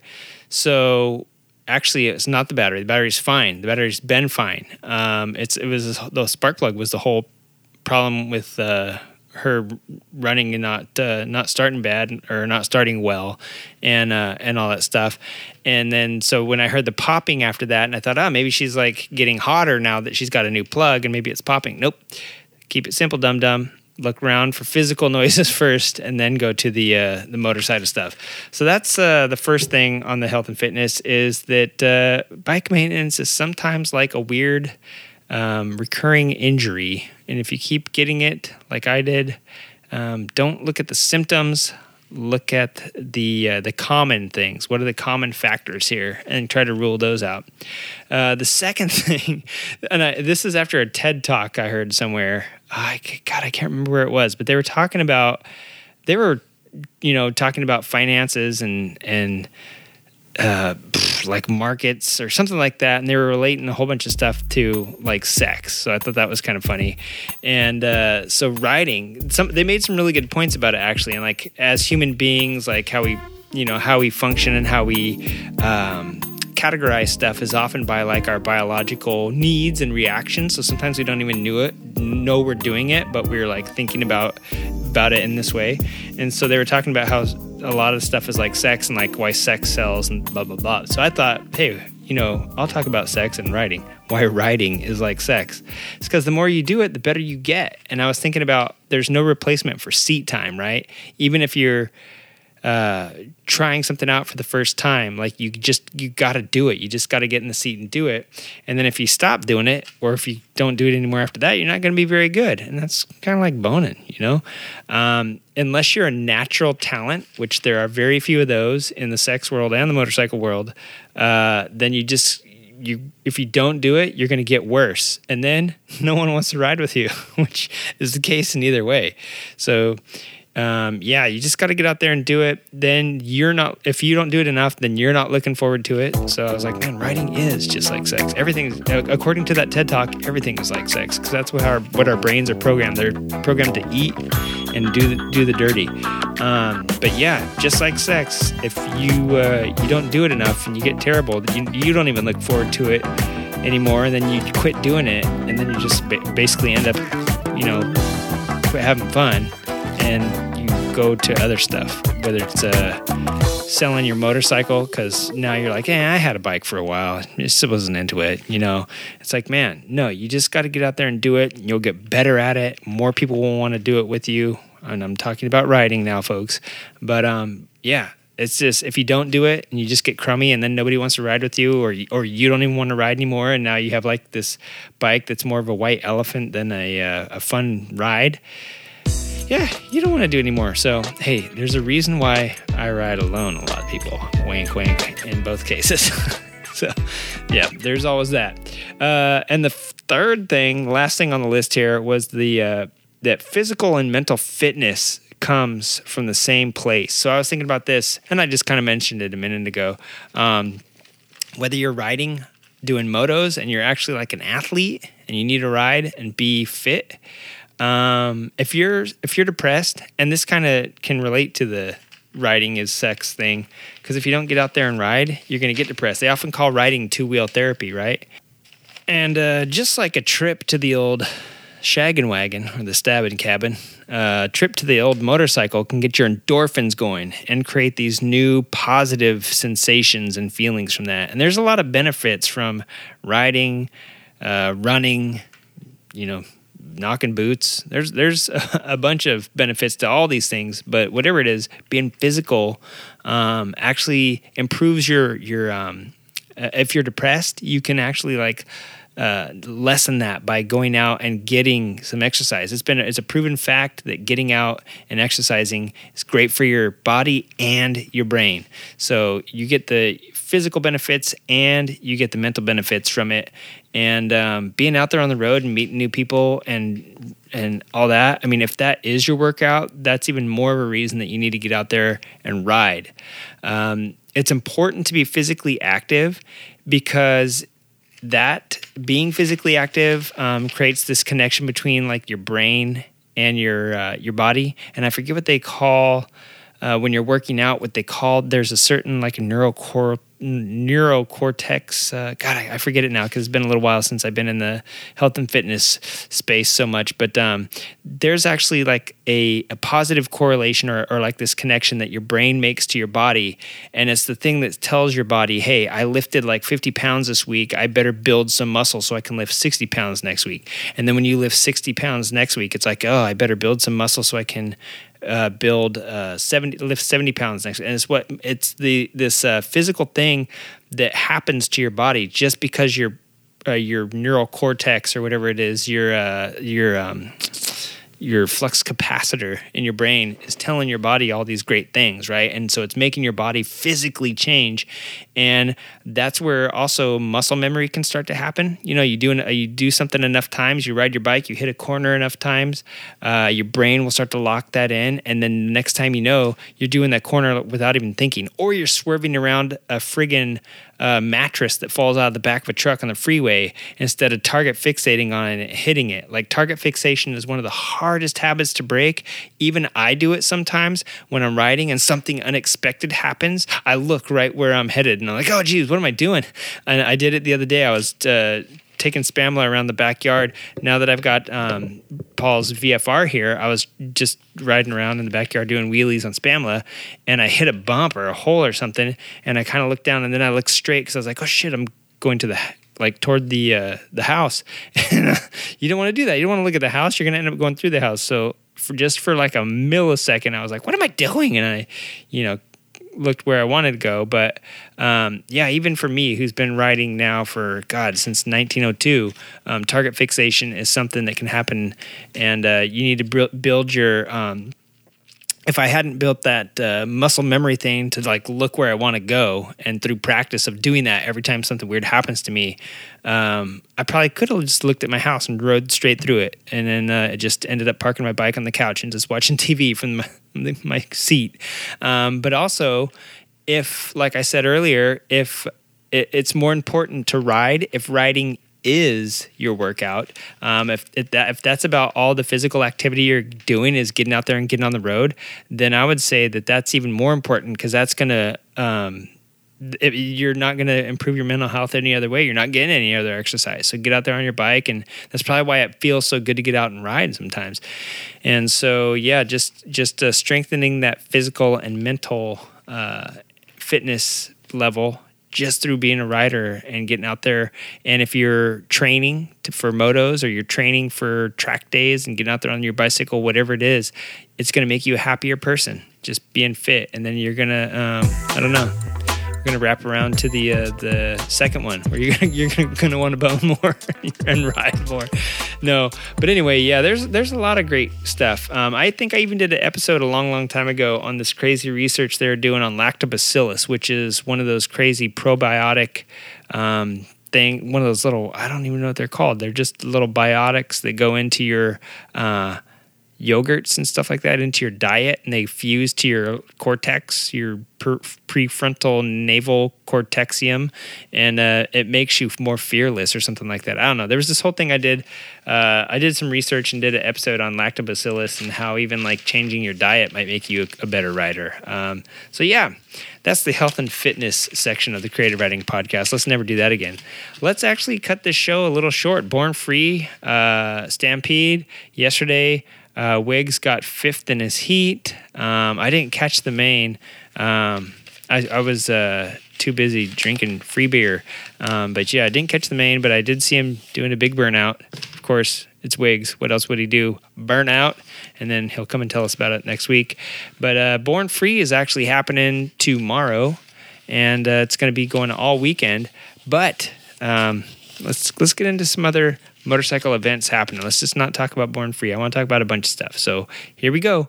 This is my sign-off. Do I have any good sign-offs? Yeah, I do, actually. Before I get out of here, I want to tell you, go check out the motorcyclepodcasterschallenge.com and go check out their Facebook page and check out Girl on a Moto, because she has 18,000 riders. And that's my sign-off. You got any good other things to say? Nope, no. Going once, going twice. I will announce the winners of the Solstice Slam next week. Yep. Next week you'll find out. All right. And I can tell you who the listener winners are right now. The best podcast submission for this year's Solstice Slam goes to...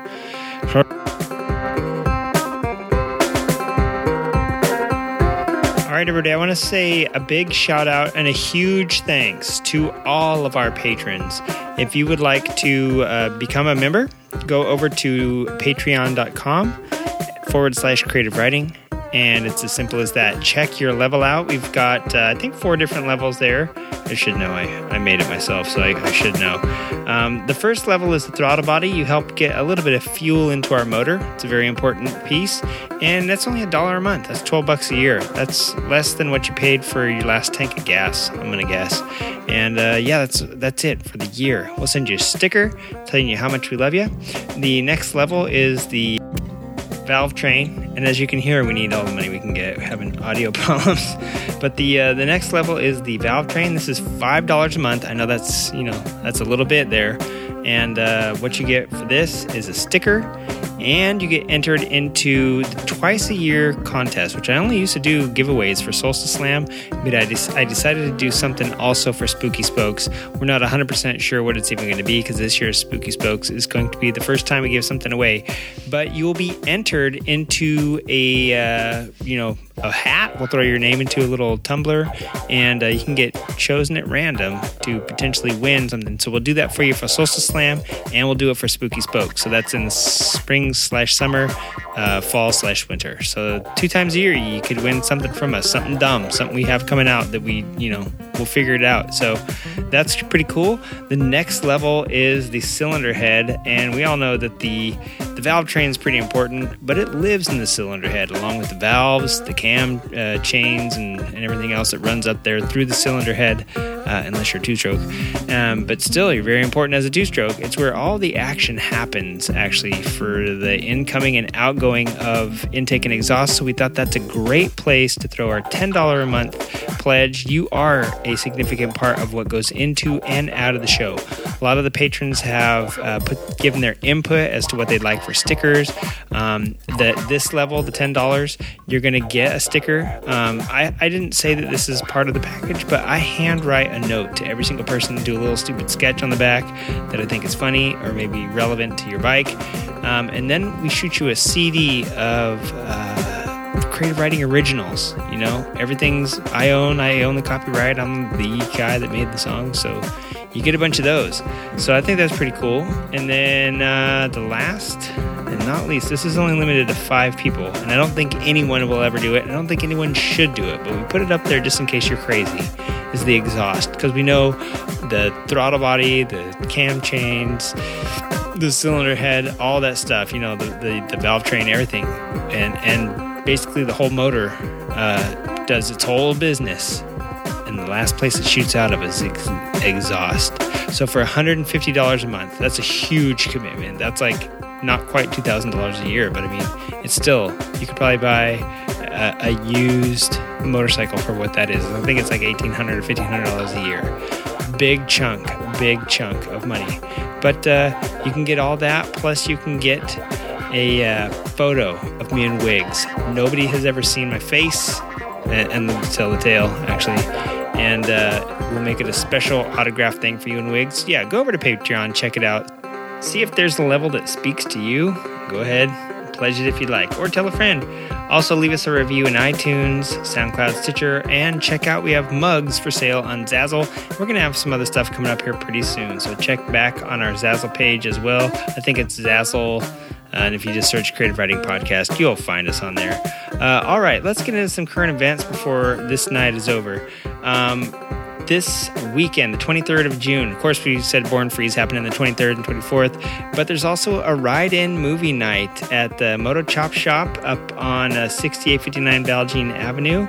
There's going to be foods and drinks, and that's going to be from 6 to 10 p.m.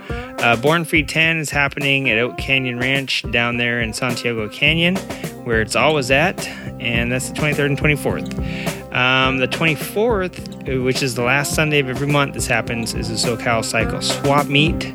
And July 1st, the Montrose Show, 17th Annual Car and Motorcycle Show. And it's going to be on Montrose Travel Parking Lot on Honolulu Avenue. And Montrose is this really cool, tucked out of the way little spot up in like north of Pasadena and east of like Glendale, so it's pretty cool.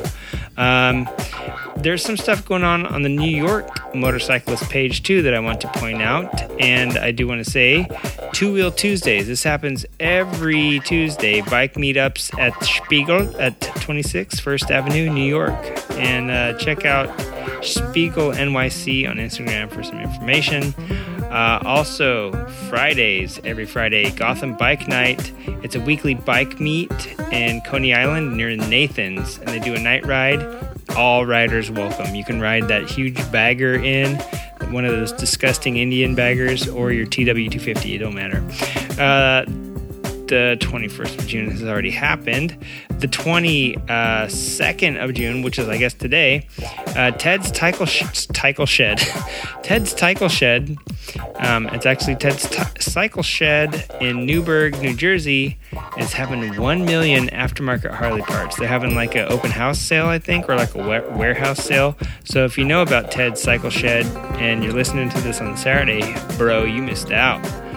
From 8 to 4, you can pick up over 1 million aftermarket Harley-Davidson parts. The Harley-Davidson parts and accessories catalog doesn't have that many parts. On the 22nd and through the 24th of June is the Over and Out Babes in the Dirt 2-day Women's Dirt Bike Camp Out in Bear Creek Sportsman Riding Club over in Hancock, New Jersey. And also that weekend, the 22nd through the 24th, is the Triumph National Rally. It's the 25th annual rally at the Ollie Fairgrounds, I want to say, on Jefferson Street in Ollie, Pennsylvania. It's $10 a day to get in, and go check that out. Dude, there's nothing. Triumph is like a couple years older than Harley-Davidson. So, I mean, if you want to talk about like a rich road racing heritage, a rich off-road and dual sport heritage, because they've got all their Tigers doing some pretty cool stuff. And a really super rich old British history. Yeah, go check out the Tiger deal. Also on the 23rd of June, the Westchester Punishers Ride for the National Law Enforcement Officers Memorial Fund. And it just says Katona. So check that out. I have no idea where that is or who that's, what that's about. And then NEMM 2018. I don't know what NEMM stands for, but it's the second annual Northeast Moto Meetup. I have zero idea what NEMM stands for, though. But that's going down. There's going to be moto vloggers. Details to be announced. Save the date. All we know is that it's going down Sunday, June 24th. And also on the June 24th, Aiden's Ride. And it's a bike ride and a party benefiting Aiden Jack Seeger Foundation and the Indian Larry Motorcycles. Kickstands up at 11 a.m. And there's a couple more things going on, but we'll talk about those next week since they're happening during the middle of the week, and they're in New York, and it's hot as balls in New York, and we don't want to talk about New York. Get out there and ride, man. Support us in the Motorcycle Podcasters Challenge. Go check out Girl on a Moto and Motorcycle Man and Loud Pipes and all the other peeps. I think, I don't know who else is riding in this year's Motorcycle Podcasters Challenge. I was super, super stoked about it last year since it was my first year. And this year I'm like, dude, I'm just going to get out there and just win it and make it easy for myself. You know what I'm saying? All right. On that, we are out of here.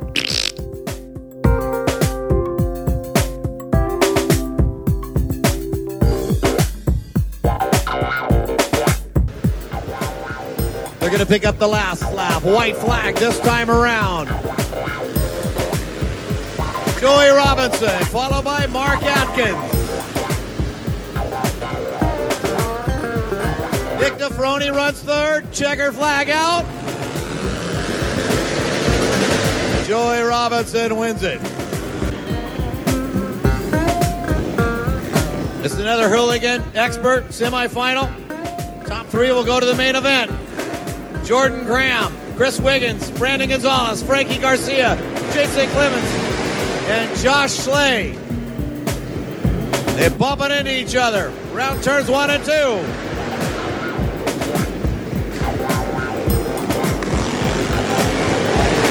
$47 out in front, Jordan Graham.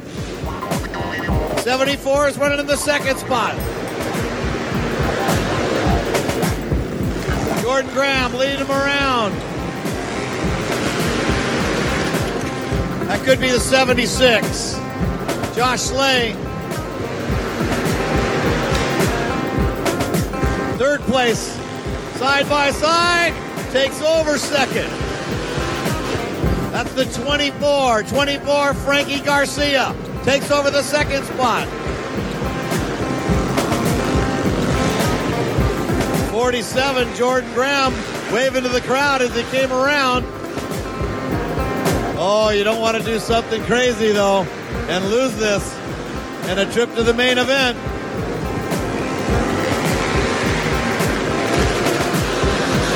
Jordan Graham's leading it. Second spot is Frankie Garcia. Third spot is the 76 of Josh Slay. Fourth is the 911 of Jason Clemens. 09's at the back, Chris Wiggins. Check that, he's running in the fifth spot. Final lap, 47, Jordan Graham. Jordan Graham is gone. The race is still on for second, third, and fourth.